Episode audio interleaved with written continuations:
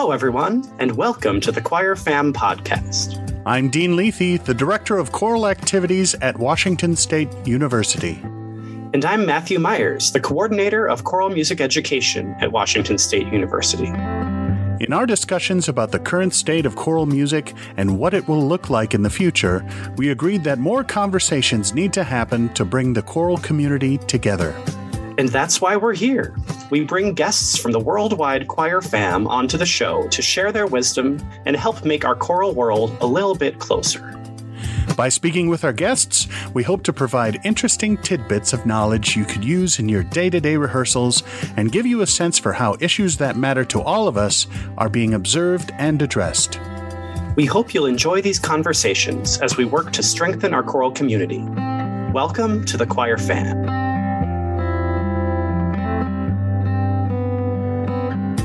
Well, hey, Dean, happy Monday. How's it going? It's going okay. Um, yeah, I'm really excited. It's concert week coming up here. We have our first sort of public performance, and that's coming. Well, not public performance, but performance on a stage, I guess we could say. That's uh, coming up here this weekend. Students are really excited about it. It's really going to be a great uh, uh, exhibition of the work they've done so far this semester. I'm very excited. What about you? You're on that concert too. Yeah, so we have class on stage in about an hour and a half, which is awesome. Um, it'll be great to have our first time in that space. And yeah, community choirs got their concert uh, the following weekend, so it's um, program note writing time. So yeah, getting everything ready to go um, for for our events coming up. It's pretty great. Yeah. So uh, so Dean, you were kind enough to invite our guest today. Um, can you let us know how you know him and why you've brought him here? Absolutely. So I don't know Arreon personally. Um, is someone that uh, I look to get to know better and think that uh, perhaps our listeners would as well. Um, last year, the WSU Concert Choir did perform I've Been in the Storm So Long. And that was a really, really wonderful piece. I, I just gotta say, our students really loved it, so that was awesome. And uh, of course, uh, for those of you that are a part of the ACDA Facebook page, uh, diversity initiatives, of course, you see his name uh, all along there too. So this is an opportunity for us, you and Matt, to me and Matt, to uh, get to know uh, him better, but also for our listeners to get to know someone exciting in our in our world. So here is a little bit more about our guest. So Arreon A. Harley Emerson graduated from Goucher College in Baltimore, Maryland, with bachelor's degrees in music theory and composition and vocal performance.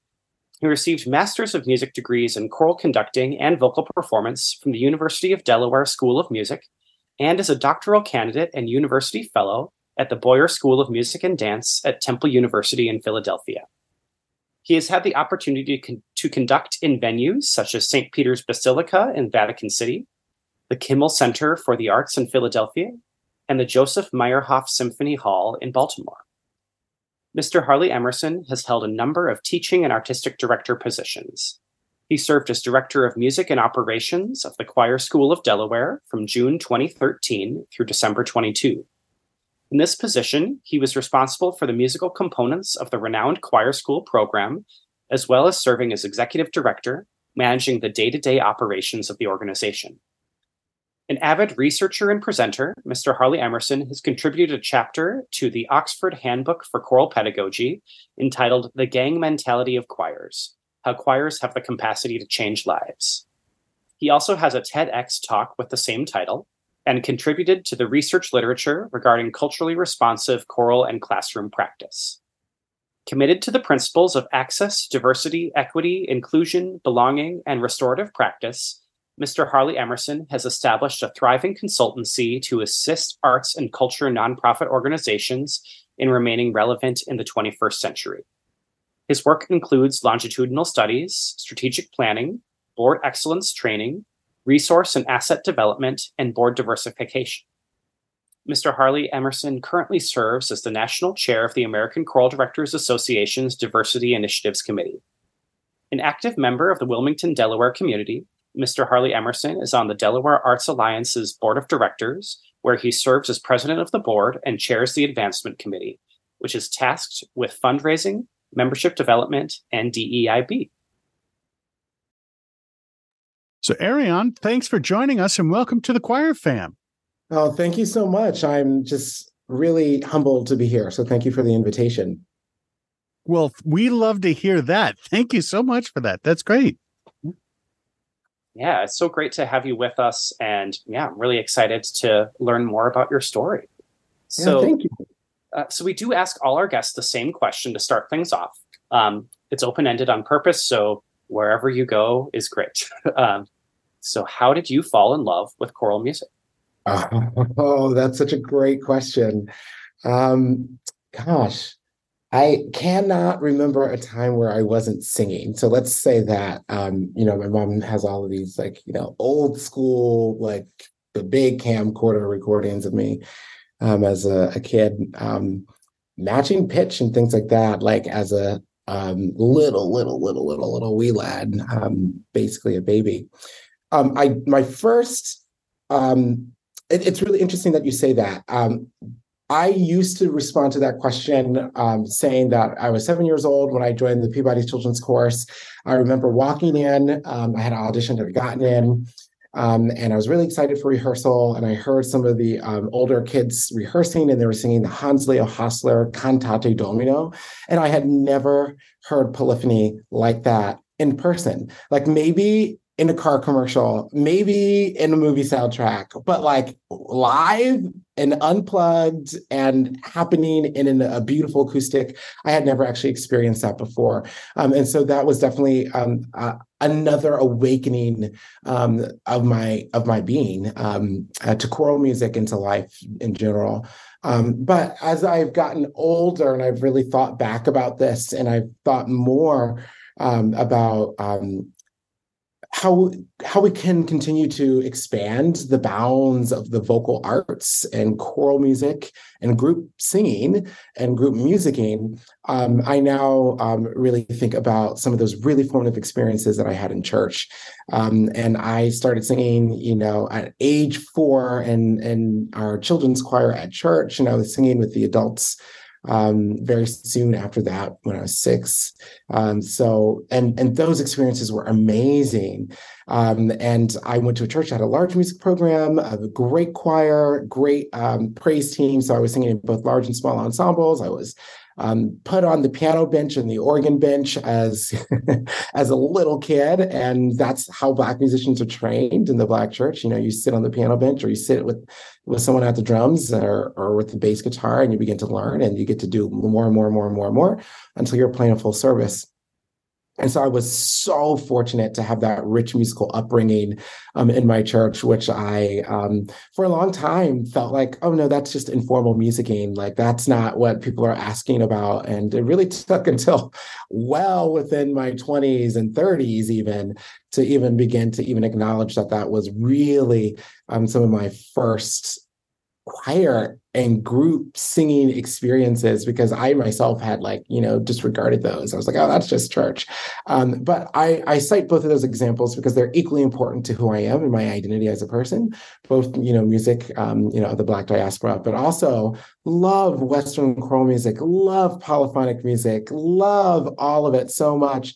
Um, and both, um, I think were just, completely emancipatory experiences that I was fortunate to have that just really opened my eyes, my ears, and my heart um, to all that choral music could offer. Awesome. Now, when was there a point that you thought, hey, I think I want music to be my career? It's not just something I love, but this is going to be what I do for my life like I knew, like I knew, like age seven, I I really I felt I was at that point I was like I'm gonna be like a solo singer. I'm gonna travel the world and you know do all these great things. I really was like I'm gonna be a gospel singer and like you know that was kind of like what the dream was for a long time. And I think when I and I loved conducting. Whenever I got to conduct the children's chorus, that was amazing. And so I always knew that conducting was going to be a part of my life and teaching was going to be a part of my life. But I thought I was going to be a performer until I was in high school. And I, so I grew up in Baltimore, um, and I um, we we had like choir adjudication festivals, and we had a madrigals group and Paul Rardin um, uh, was the director of choral activities at Towson University at that time. And he came in, he did um, a work, uh, like an adjudication of a, a madrigal set that we were doing. And he spent all of his time on the warm-up piece. And i was like what what is happening? Like you know like we sing all these great things. And the the warm-up piece was the william byrd non nobis domine. So it's just a canon it's rounds um, but it's beautiful. And he started talking to us about Renaissance arch structure and all of these sorts of things. And I was like, yeah, yeah, yeah, yeah. Then he started putting it together. And it was that day that I was like, I'm going to be a choir director. Who could have known that music could be so beautiful and so elegant and so thoughtful and cerebral? And I had I, you know, I had a great musical upbringing um, at the conservatory, you know, um, great rich musical upbringing in my church. But that was the first time I saw a choral conductor who was in front of my eyes, just completely transforming a sound with such ease, with such um, and like musical and creative intelligence all at the same time. Um, so it was really profound, um, and I'm uh, really fortunate enough to call him both a friend and mentor at this point. And he's also here at Temple, uh, which is one of the ways that I also got here as well because um, I just sometimes you get to have your cake and eat it too. And sometimes your heroes inspire you, and you get to follow them around and do, uh, you know, doctoral work with them. So uh, I feel very, very lucky in that in that regard. So when you were looking to go ahead to study music in school, so mm-hmm. you chose the vocal performance as well as music theory composition. Um, how did you decide which avenue of music you wanted to pursue? And yeah, and how did that take you into the world of conducting? Yeah, that's a really good question. Well, I knew vocal performance was going to be there because, like, you know, I, I even though I, I play piano and organ all that stuff, I always feel like my, my, and I, I don't know that I would say my primary instrument, um, but my most expressive instrument is is is my voice, and I think there's a difference between your primary and your most expressive instrument. But my most expressive instrument is definitely my voice.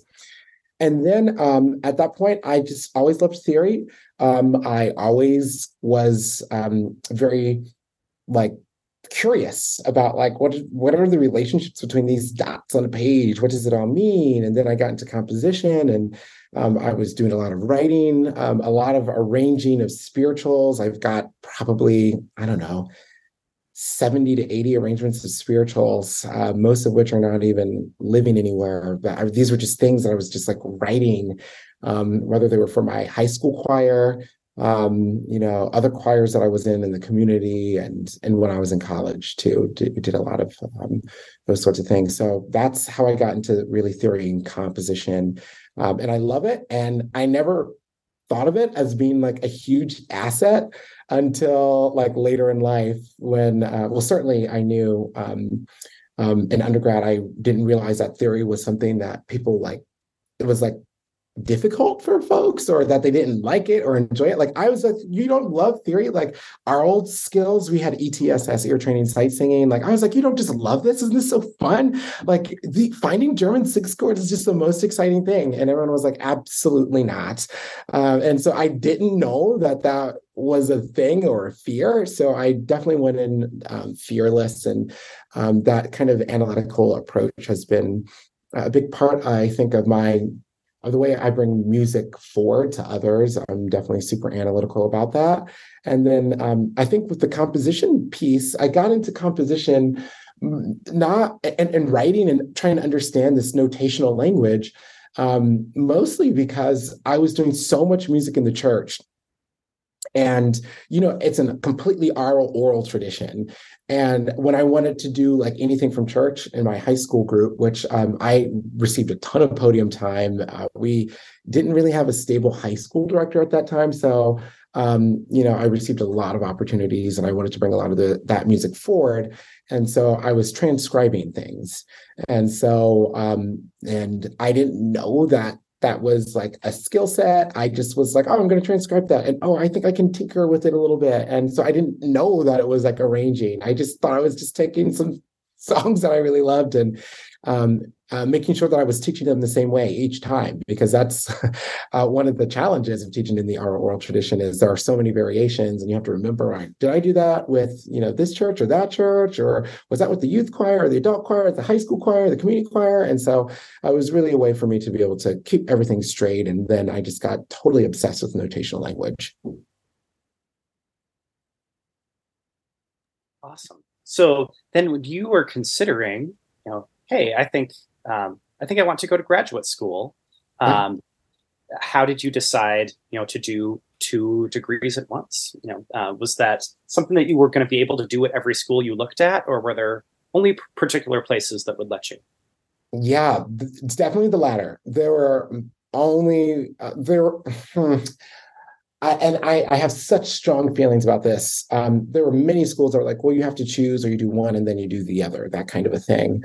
Um, and now it definitely took me longer. So it took me three years instead of two years to get through um, everything because you know it takes you longer because you have more classes that you're taking. But I, it was really important for me to do both choral conducting and i had done a lot of conducting in my undergraduate and in high school so i knew that i wanted to be a conductor. My internship i interned with the peabody's children's chorus from my senior year in college all the way uh, senior year in high school through my senior year in college. So i was having significant podium time. I was doing a lot of teaching in high school so i knew that I needed to do choral conducting, but I also felt like I wanted to continue to sing and all of that. So University of Delaware was one of the few places I was like, yep, you can do them both.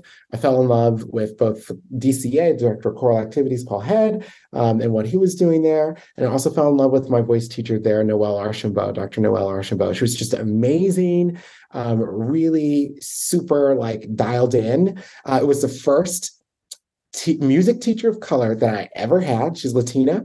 Um, and so that was a, a big draw um, for me going to University of Delaware, in addition to the, the choral um, activities that are going on in, in, Paul's program, which is quite fine. If you're not um, familiar with the University of Delaware Chorale, I strongly encourage you to check it out. Um, but Noelle's teaching was so scientific, which again, I have a very analytical brain, really worked for me. Um, she was the first teacher. Like I had done a little bit of different music, some musical theater, a couple of spirituals here and there, but um, was really the first voice teacher that was really promoting, uh, you know, that I explore music of the Black diaspora. That was the first time that I had even like I was like, no, I do black music at church and and uh, these other settings, and not in this academic setting. Like that's not like really where there's serious study. Um, and that was the first time. And um, it was just so eye opening. And she had come from teaching at both an HSI, um, um, so a, a, Hispanic Serving Institution, and an HBCU, a historically Black college and university. And every single lesson was like way more than an hour. We were talking about all these issues and like really challenging paradigms um, that are out there in both the choral and vocal ecosystem, which are quite similar, but of course are divergent at points. And I was thinking everything from Britten um, to spirituals to gospel to musical theater. Um, I am a countertenor, so that's another thing that is like a specialty area um, and so you're doing a lot of early music and a lot of super contemporary music, and not a lot in the middle. So you're doing like super edgy works um, and super old works, and you're super like particular about performance practice. So that was a really um, incredibly rewarding experience, all of which um, was also feeding me chorally as well, um, which is so funny. Like when you see, you can really see kind of how all of this, particularly music of the Black diaspora, particularly about expanding of what we consider to be the vocal arts, um, a lot of that came from a lot of those studio experiences with Noelle and just spilled over into the work that I was doing with Paul and pieces that I was looking to learn. And um, at that time, I had discovered some composers that I had never heard about before, like Margaret Bonds and Florence Price um, and William Grant Still. And these are names that people are learning about now. But at that time, I was fortunate enough to be able to start looking into these works and have uh, mentors who were helping me to, in, to introduce me um, uh, to to uh, to this great literature. And so um, it was an amazing time. And so that is what made me that is how I kind of my graduate experience unfolded and um, but I really chose University of Delaware because I knew I wanted to do both. Um, and I also, they have a really strong musical music ed program at University of Delaware.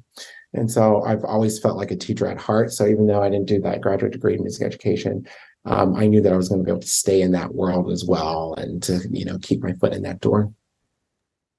So as you uh, completed those degrees, uh, where were you thinking life would take you? Are you thinking I need to get my doctorate, or I need to sink my teeth into something else? Where, where was it? Where was your head at? And then finally, what happened? Yeah, I, you know, when I was a kid, I was like, oh, I'm going to get my doctorate in music because, like, you know, I knew all these people with like doctorate degrees because I was at the conservatory where everybody had a DMA, um, and so um, I was like, yeah, that's the track that I want to go. And I guess was probably when I was in my undergrad, I began to like shift and I was like, no, I'm going to be like a music teacher. I'm going to go into the classroom. Um, that's what I really want to do. Um, so even though I was going to grad school and choral conducting and voice, I was still anticipating the classroom really being what was next. And I was in the classroom. I actually, while I was in grad school, I was teaching in high school in Philadelphia. Um, and so I was doing that concurrently, and um, which was great. Again, uh, it was probably you know way too much on my plate, but I you know I guess I just am a glutton for punishment. So I just dived in, and I was you know trying to be a first year teacher and graduate student at the same time, and trying to learn all the things about how to run a classroom, how to run a choral program, how to actually conduct a four gesture or a two pattern, taking voice lessons. So it was really great. It was um, and uh, it was a really immersive experience because I was learning from these really wonderful people and I had a laboratory of my own. And I will be very clear, particularly when it comes to choral conducting, the podium is the best teacher. Um, and you learn so much from being on the podium and responding in real time and exploring. And so um, I just think that we need to explore choral conducting and vocal performance as um, more exploratory, more like a lab than uh, an uh, than like oh yeah i'm just going to like a conducting class but really thinking about it as a laboratory um, and going in with the intention of trying some things having a hypothesis of how you think it will, is going to go uh, and then seeing how it actually goes and then seeing what comes back because what comes back at us is data uh, and then analyzing that data and that student and singer response and then making adjustments from there.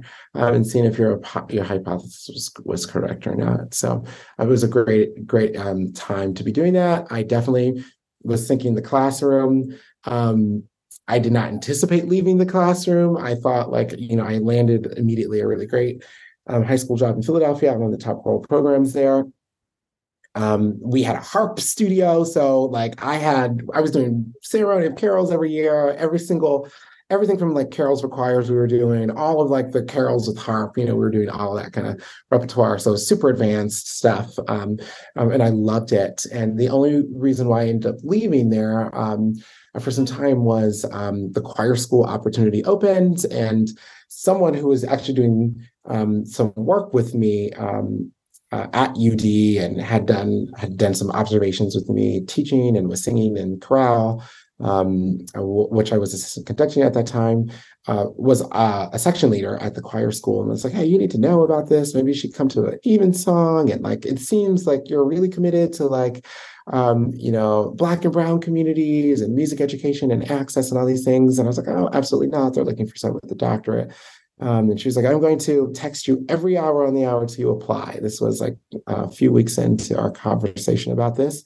And I was playing in a church. I was on the organ bench and the phone was buzzing and it just wouldn't stop. And so that evening I went home and I put together my resume and cover letter, and the rest was history. A decade uh, went by and it was um, one of the most rewarding experiences of a lifetime uh, to be able to work with an intergenerational choir that had a professional schola that was a professional choir as part of it and these amazingly talented kids and we were doing performances every week and touring and traveling and um, you know we were experimenting with so many things. When i say laboratory you know i was experimenting with gesture i was experimenting with colors and vowels because of course we were in this english choir school uh, this anglican paradigm um, and school yet at the same time we were a majority uh, black and brown um, singers. And so i was like what does it mean to sing our music? And so bringing that in and how do we teach both? Um, and so i was really in 2013 trying to really tinker with a lot. Um, I, I had no idea that this would become the central dialogue um, for maybe our time today in choral music about how we're continuing to expand the vocal arts and how we are being culturally responsive and and how are we able to be pluralistic and uh, music in many different kinds of ways and authentic um, uh, in authentic and culturally valid ways. So um, it was really a great experience. And no, I didn't see it coming um, at all. so as you were working um, the choir school of delaware you had mentioned earlier in your experiences that i just didn't know that when i was teaching when when you were taking when you were taking voice you mentioned i just didn't know i could bring in this this um, this music that i've been singing this black music that i'd been singing and so how did that go over with uh, kids at the choir school when you brought that in? How did yeah. that go? Was it just like this is our music, we can sing this too? I mean, how how did how did that go? Yeah, that was it. That and literally, it was like it was like we had been living in, and you know, my predecessors were wonderful. Um, all of my predecessors were white men and were phenomenal brilliant choral directors and organists like you know the particularly the organ facility was just out of this world um, and so uh, they were just incredible and had really built like a really a, a long standing program the, the program is 150 years old right so like you know just a legacy of true musical excellence um, so what I was bringing to it was really an expansion of what musical excellence is. So I remember the first rehearsal. Um, you know, we were doing some Anglican chant, and we were doing some, uh, we were doing singing Dyson in D. That was the first piece I was introducing to them. And then we went on to um, the Hogan um, Ride on King Jesus. And I just remember everyone was like, what? And I remember being like, oh no, we're not singing this like a spiritual, like you might sing, like we're, we're going to do this thing, like, you know. Um, and the kids just loved it and they couldn't get enough of it. And the adults who were part of the choir was intergenerational. Um, they loved it. And immediately it was just like, it's as if um, it was the first time that we had ever seen like lights or the first time you ever like bite into an orange and like it's so beautiful and juicy and complex in flavor and like oh my god what is that? It is just like a revelation that this thing could happen. It was a revelation for me. Um, it was a revelation for all the singers for the organization. It led to a lot of rebranding of who we are our values what's important whose music is important what is the right balance that we should be doing and striving for. So it it was so well received, so well received, and um, I'm really grateful for the opportunity. And uh, it really set up the i guess really what has become my life's work. And you know i began like you know just documenting what we were doing. I did a lot in the oral tradition. I just began talking about how i had learned gospel as a kid how i had learned spirituals. I had started like doing presentations publishing. I had started i just just was writing about all of this because I knew that it needed to be documented in some way. I wasn't some like like oh i'm a researcher. Like i totally didn't um, think about it. I was just like i need to capture this and make sure that i'm able to replicate it. Um, again i'm i've got a really analytical brain. So um, i kind of think about everything as like sciency uh, so i was really just trying to like get it down. And then you know people were like oh tell us how are you doing this? And how are these kids doing this? And like you're singing like Richard Smallwood, and you're also doing Stanford, and you're also doing Palestrina, and you're also doing Margaret Bonds and Ulysses Kay. And I was like, yeah, it's great. Come in. And so um, it was just, I felt like I had finally found a place where I could express my full musical identity because it had been fragmented in every other professional setting that I had been at, every educational setting that I had been at. It was just like, oh no, we're going to do this. You know, even even in the high school that I was at, I was like, you know, I was afraid of like doing too much black music. You know, Because I mean, I definitely did, but it was just like, you know, I didn't want to do too much because I was like, I don't want it to be the only thing that they do. And and we've got to work on music literacy and we've got to do all these things otherwise we won't be a legitimate choral program. So when i went to the choir school was truly the first time that i was like you know what? You can have your cake and eat it too. There is a better way. There is a more efficient way um, of us being and knowing and musicking. So then how did it work out that uh, your journey led you to temple? How, how did that work out that's a funny story. So y'all already heard about Paul Rardin. So I like was always like stalking him and I was like Paul Rardin and I would always just look up to see where he was. So that was one piece of how I got to Temple. I just kind of tracked where he was going over time. But my good and wonderful uh, mentor, teacher, um, doctoral advisor, Rollo Dilworth, who has just been such a wonderful support system for me and teacher and guide through all of this. Um, in 2015, ACDA National launched something in Salt Lake City known as the Fund for Tomorrow. And the Fund for Tomorrow was brand new. And it was grants to help, you know, projects for at that time we were saying underrepresented, at risk you know, kind of language that we probably wouldn't use today. It's not as people centric as we would use today. Um, but at that time, we, um, I was like, this sounds great. This sounds like our program, what we're doing. Um, so, for context, the choir school was um, reaching out to majority uh, minoritized Black and Brown students in Wilmington, Delaware, um, uh, students who um, were systemically disinvested in. Um, and so I was like, this sounds like a really good match for us. Would love to do some projects, bringing in, um, you know, um, some folks, and let me talk to like the Delaware um, president, who at the time was David Lockhart, um, who passed away not too long ago in, in 2020, in January 2020. Um, but at that time, he uh, he knew about the work that we were doing together at the choir school, and he was like, "Yes, you should totally do this. I'll help you with this grant."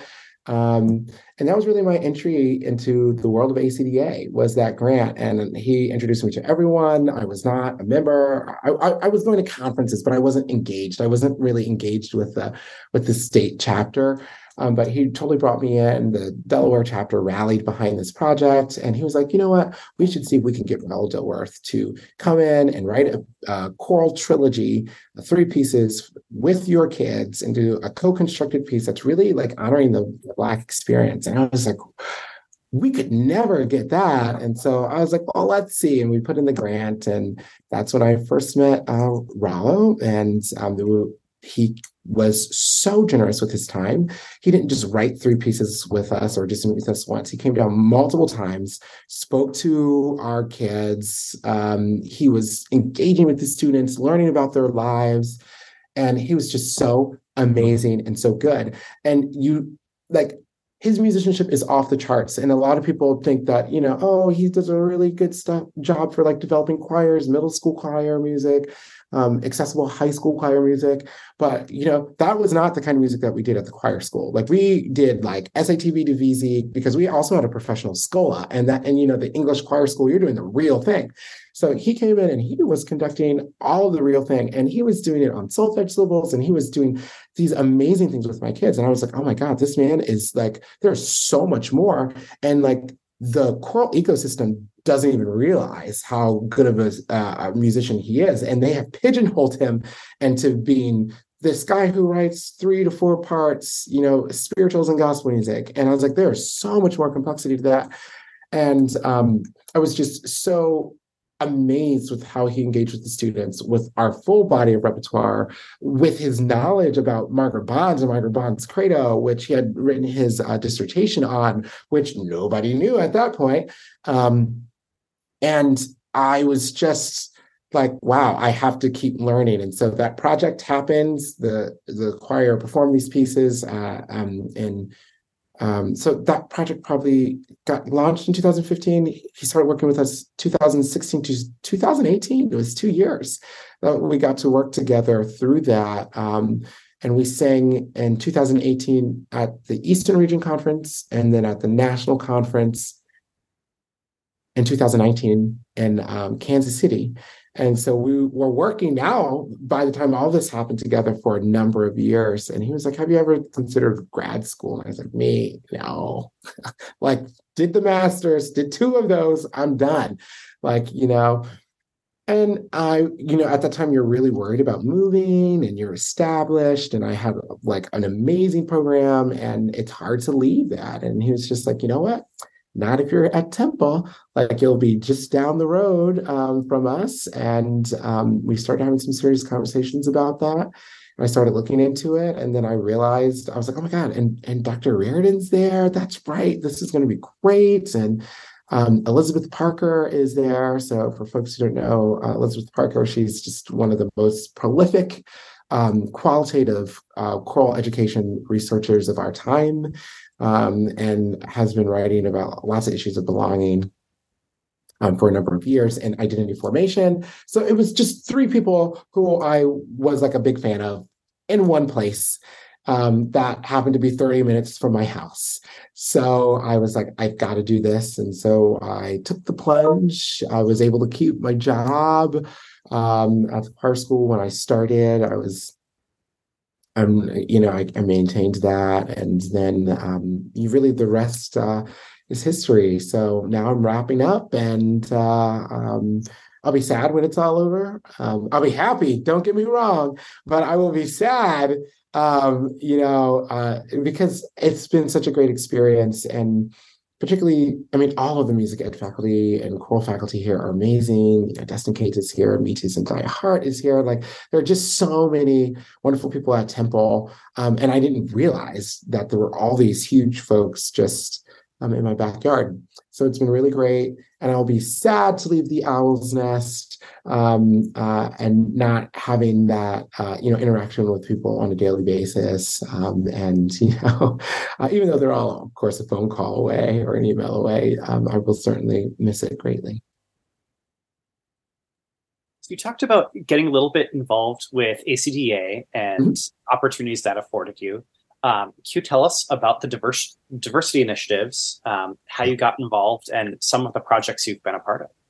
Yeah, so um, diversity initiatives committee is a huge commitment of time, a huge piece of my life, um, and so um, it just so happens that um, that you know there was an opening that was happening. Uh, Eugene Rogers and Penelope Cruz were my direct predecessors of chair of the committee. Um, and um, Eugene was just appointed the director of the Washington Chorus. Um, so he was stepping away um, from being a co-chair. Uh, Penelope Cruz was, you know, the other co-chair at that time, and she was just elected um, Eastern Region president. And you you can't hold those two positions. Um, you can't be a national standing committee chair and a region president. So um, the committee found itself at needing a chair. Um, at that point, I was not on the diversity initiatives committee. I knew lots of folks who were. I was pretty close to the work, um, and I had um, been doing you know work in my area in Delaware, um, but not on the national level. And um, you know, I had expressed maybe I'd be interested in this to Penny, uh, Penelope Cruz, and um, I, of course, had a consulting background already uh, with through Equity Sings, which I had been doing for a number of years at that point in DEI. I had received training and certifications and you know professional education already um, in that space. But I um, really came in through the door um, for diversity initiatives um, in early 2000. Uh, uh, it would have been 2019. I was reading an article in the Choral Journal and at that time, there were 12 purposes for ACDA. And I um, noticed that diversity wasn't one of those 12 purposes. So I wrote to our executive director at the time, Tim Sharp, and I was like, hey, like, you know, this is a problem. Like, you know, like, this can't this literally can't be in 2019 this just can't be a thing. Um, and so i sent this really like impassioned letter and he was like you should get connected with the diversity, diversity initiatives committee um, which was full at that time uh, um, there was no space on it. But i followed everything and um, had engaged with their work and long story short in 2020 um, I, you know, was nominated for that and accepted that appointment and that would have would have been in that April timeframe. Um, I had no idea what was happening in our world, what was going to happen in our world um, when I took that position, and um, I am so grateful for Eugene and Penelope Cruz, who really hung in there longer and supported me throughout that because, you know, I was coming in pre George Floyd. And like within right as I'm beginning my tenure, you know, the landscape had completely shifted overnight, quite literally overnight. Um, and I remember the very next day, it was like, we as ACDA need to think about how we're how are we responding for that. There were calls from choral directors, there were petitions, there were there was so much happening in the 24 hours after George Floyd was murdered and I was just like uh, over completely overwhelmed um, because it's like I had been working in my region, but now it was like thrust in the national dialogue about this. Um, and you know, our diversity initiatives committee um, had been doing good work, um, but it wasn't at the forefront of the uh, of what we were doing as a choral ecosystem. So um, in that time, uh, we really, um, I shifted the, really the priority um, along with the committee members, to, to being systemic change within ACDA, and that we needed to make systemic change so that we could lead by example and encourage systemic change throughout the larger choral ecosystem. So at that time, we began to take a look at, you know, my background um, as a DEI um, consultant is in policies and practices in arts organizations. And so doing policy audits about where there were um, um, perhaps some opportunities for improvement. Um, it, there was a lot of advocacy. Um, it, we realized that we as an organization needed to acknowledge our complicity in racism and the marginalization of voices. So, I mean, all of this was happening in like the days afterwards. And so that's when the committee got a lot larger um, presence online at that time.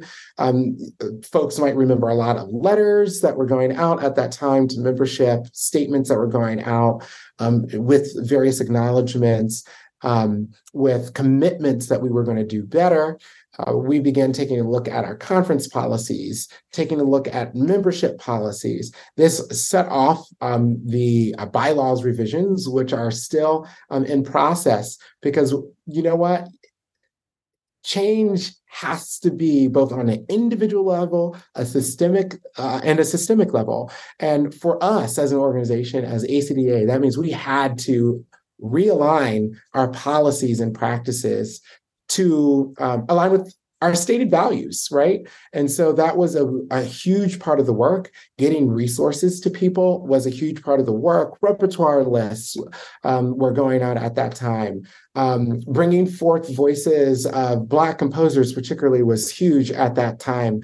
Um, uh, uh, doing training, like our national board um, decided we were going to do annual training um, um, and implicit bias training and um, ADEI training and learning about that. We surveyed the members uh, to see where they were and what resources folks need and to get a sense on where we were as a choral ecosystem, which was a uh, supermajority, um, recognizing that we needed to be more inclusive um, and on a, a variety of, of, various domains. So we've done a lot in the three years, uh, three and a half years. We have a new choral journal, our um, um, uh, column that is Lift Every Voice, which is dedicated to this. We've increased scholarship and have um, spurred a lot of scholarship that is around not just um, Black choral artistry, but about ableism, um, about um, still gender inequity. Um, a, a, big piece was uh,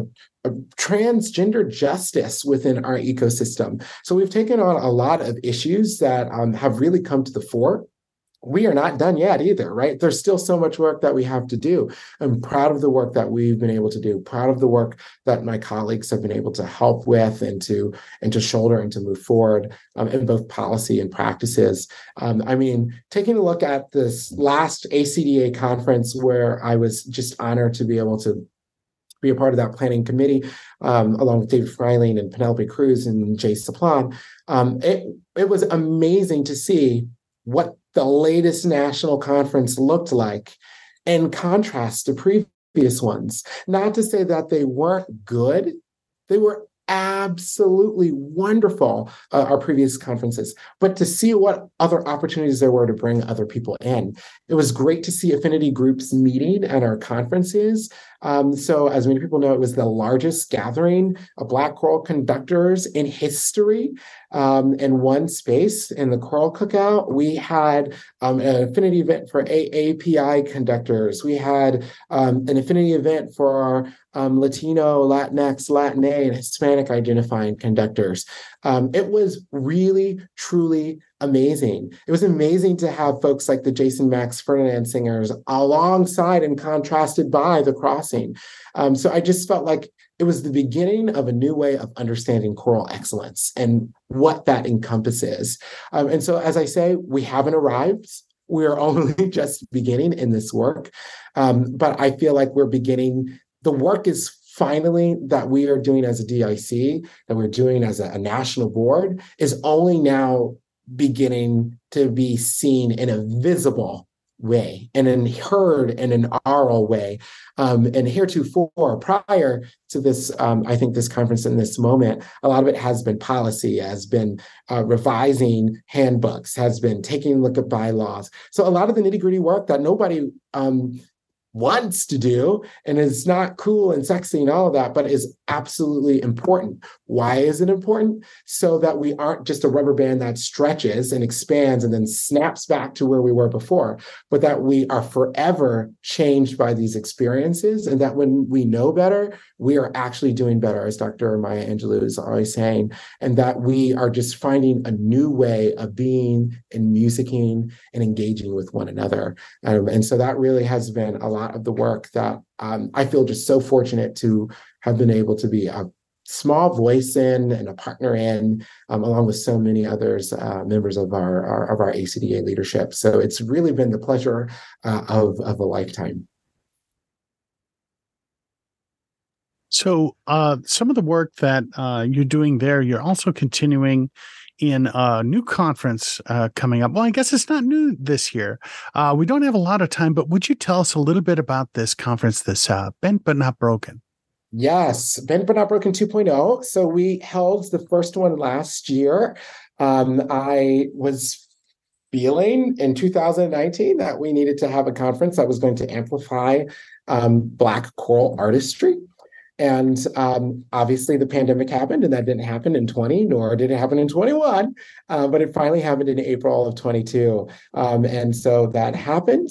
Now, this year, it's designed to be every other year. Um, so 21 was going to be the first year, and 23 was going to be 2.0. So we are moving forward to 23 with um, Bent But Broken 2.0. Um, as I mentioned, it is really taking a look at um, Black choral artistry um, in a comprehensive way, looking at both idiomatic and non idiomatic expressions. Um, we have a killer lineup. We have the Jason Max Ferdinand singers that are going to be there. Uh, we have the OG um, uh, bearer of the spiritual concert spiritual. Uh, the the Fisk Jubilee singers are going to be there, and they have a brand new director. Um, so that's going to be really exciting. Um, uh, Elevation, a brand new pro choir that I have the privilege of conducting, is going to be there as well. Uh, the Howard University Gospel Choir is going to be there. We have hundreds, and I mean hundreds and hundreds and hundreds and hundreds um, of singers in, in honor choirs. We have three honor choirs. Dr. Rollo Dilworth is doing one of those honor choirs for intergenerational singing, which includes um, some of our ensembles at the University of Delaware, um, along with community ensembles, uh, a group, our local Joyful Noise choir, which is a choir of singers with um, with disabilities. There'll be an, um, an intergenerational and um, and a really diverse and ability uh, level ensemble that um, that he's doing there. Dr. Marcus Garrett is conducting our high school ensemble. Uh, Maria Ellis is doing our middle school ensemble. Uh, so there's that piece going on. We've got wonderful sessions by folks like Vinroy uh, Brown Jr. Uh, we've got Dr. Jillian Harrison Jones. She's doing um, intercessions. Dr. Kellery Dower doing intercessions. Dr. Um, Everett McCorvey is going to be there, who is the conductor of the American Spirituals Ensemble. Uh, so we're taking a look at all sorts of things. We're talking about appropriation. We're talking about performance practice. We have an immersion gospel choir um, where um, uh, participants will have the opportunity to sing with a real gospel choir, one of the first um, established in the country, the St. Thomas uh, Gospel Choir. Uh, which is at the first Free Black Church um, located here in Philadelphia. Um, they will uh, be with us during the conference, and people will sing with them uh, to really learn about uh, the actual style uh, performance practice of singing in this style and everyone will be learning completely in the oral oral tradition and then putting forth um, um, a program of music as well. So concerts intercessions there are workshops um, there are also intra cultural dialogues so um, dialogues that are just for black identifying choral directors as well um, that are happening in affinity spaces so it's really great. So um, for more information about that, you can visit elevatevocalarts.org. So that's elevatevocalarts.org. And you can go to the Bent but Not Broken tab and you'll be able to find that there. You'll be able to register um, for that. You can register up through uh, you know, on-site registration. So come, um, even if folks are just checking out the concerts, they can do that um, as well. So again, it's November 1st through 4th. So that is um, a huge project um, that I'm excited to be able to bring into its second year. Um, and it's our only conference that we have uh, that is this comprehensive um, and is really looking at uh, Black performance art, scholarship. Um, and it's just really a, a pleasure to be uh, the curator um, along with my colleagues um, uh, to to make this happen. So I'm I'm stoked uh, about all of it. So that's that's the big project coming up.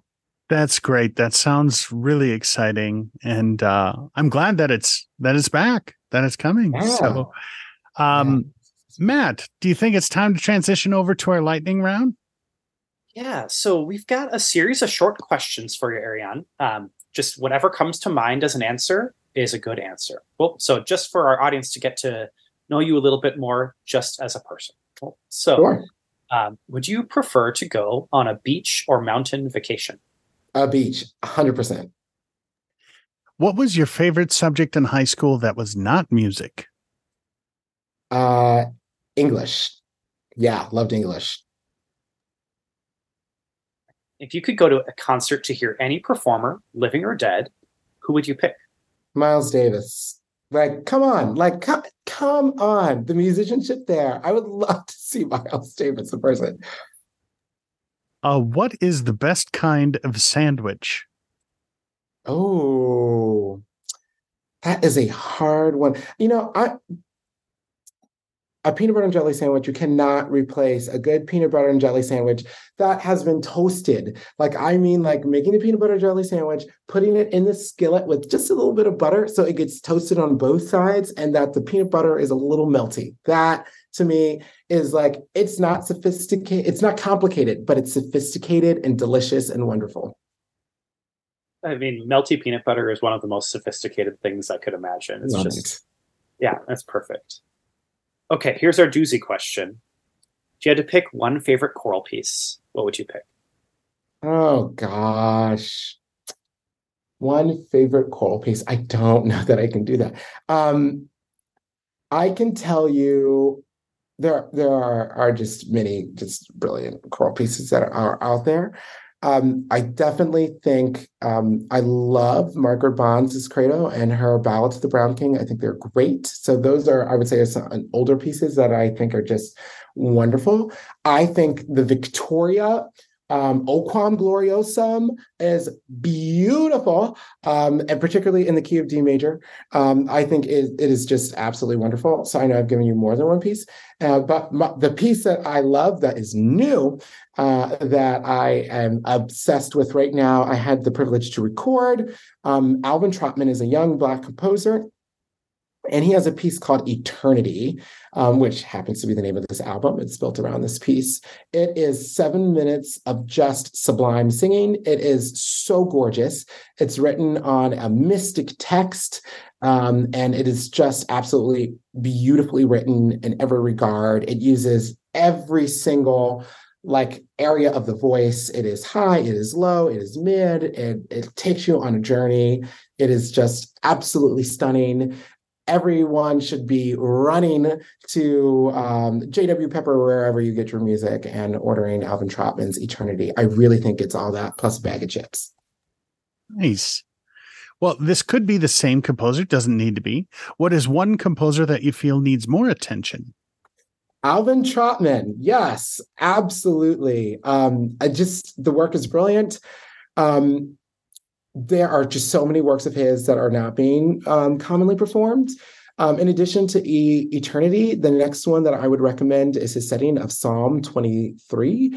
Um, so, um, you know, the Lord is my shepherd. All right, all that. It's great, beautiful piano accompaniment and aleatoric section at the ending. It's just wonderful. He has also um, um, uh, I believe it's in a Lux Aurumque as well, which is just also just gorgeous and stunning with strings, um, which is just wonderful. So just get ready for the name Alvin Trotman because that name is going to um, certainly uh, it's going to be at the fore pretty soon. Awesome. Now, uh, what's your favorite memory associated with choral music? Yeah, okay, that's a good one. Um, so um, my choir was singing the week before the world shut down in 2020, and um, we were singing on the Eastern Region Conference, and um, we um, were we had a um, what do you call it? Uh, we we were what do you call it when you say something an affirmation circle. There it is. So uh, you know like we were getting we done we had done the first performance and we are getting ready for the second one. And i was like we don't need we don't need to do any more. Warming up. We, there's nothing like it's it was great. Like it was everything was just spot on where it needed to be. We're just jazzed with how it happened. And so we did this um a circle and uh, we all said an affirmation for someone else. So we we like you know said just just say one thing nice about um, someone else um, who's sitting next to you. And at that point, you know, when you're putting together an ACDA program and you're touring, which we, we were have been for about a week at that point, leading to this performance, you're all very close and it was amazing. Like I'll never forget it. There was just so many tears, and we like we could barely even go out there and sing. We we did, and we made it happen.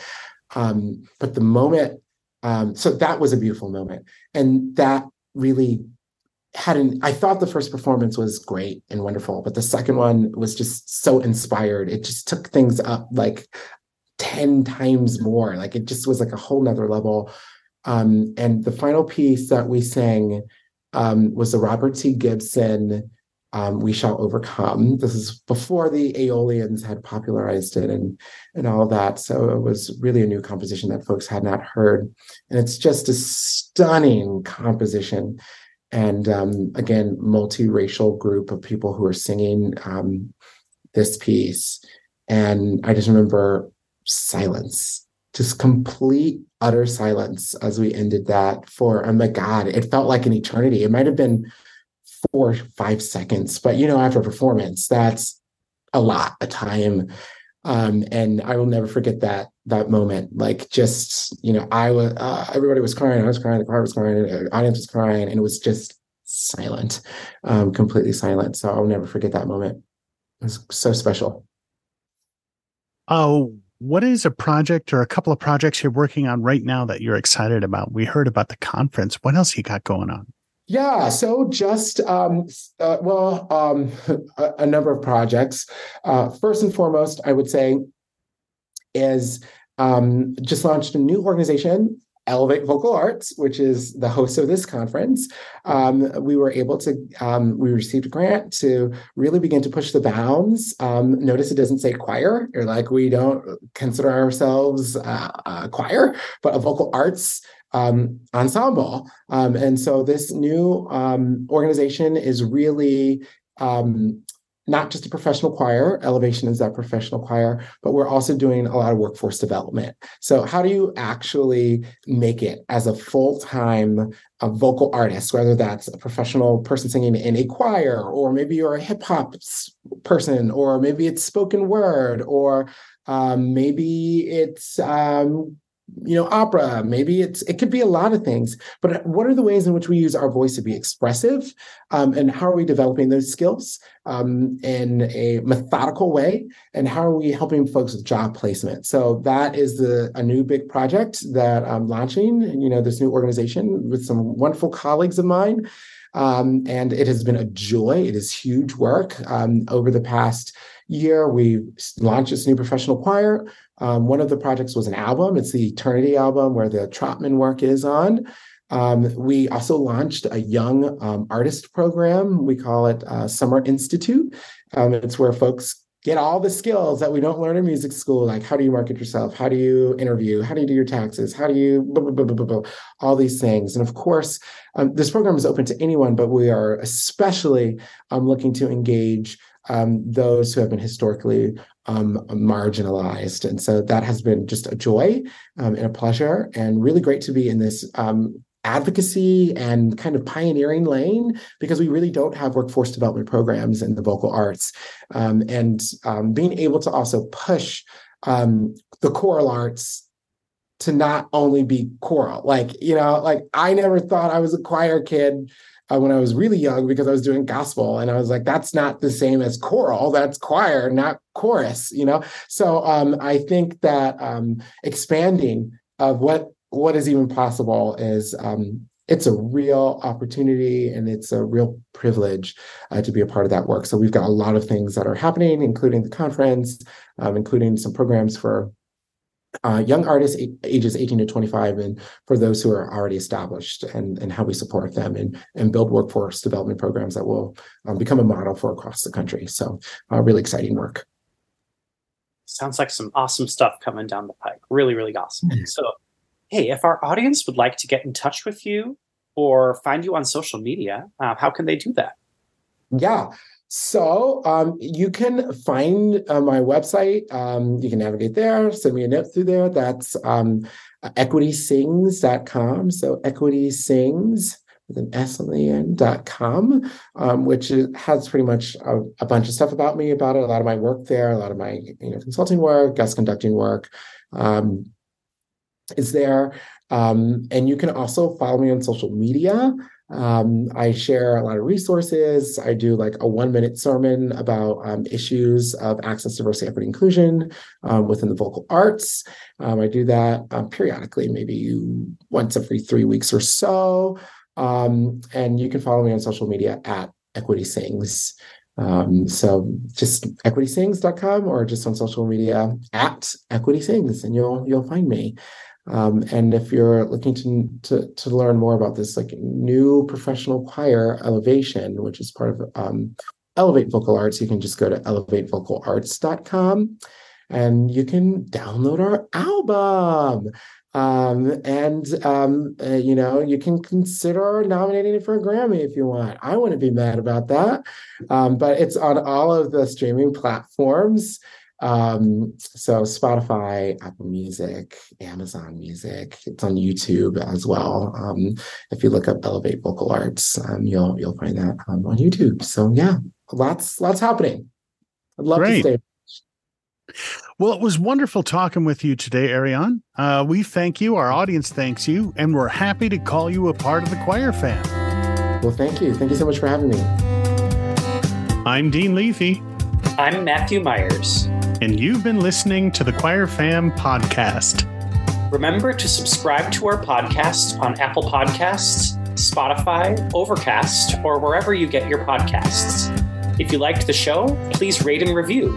If you didn't like the show, please let us know how we can better serve our choir fam. You can follow our Instagram page at choirfampod or email us at choirfampodcast at gmail.com.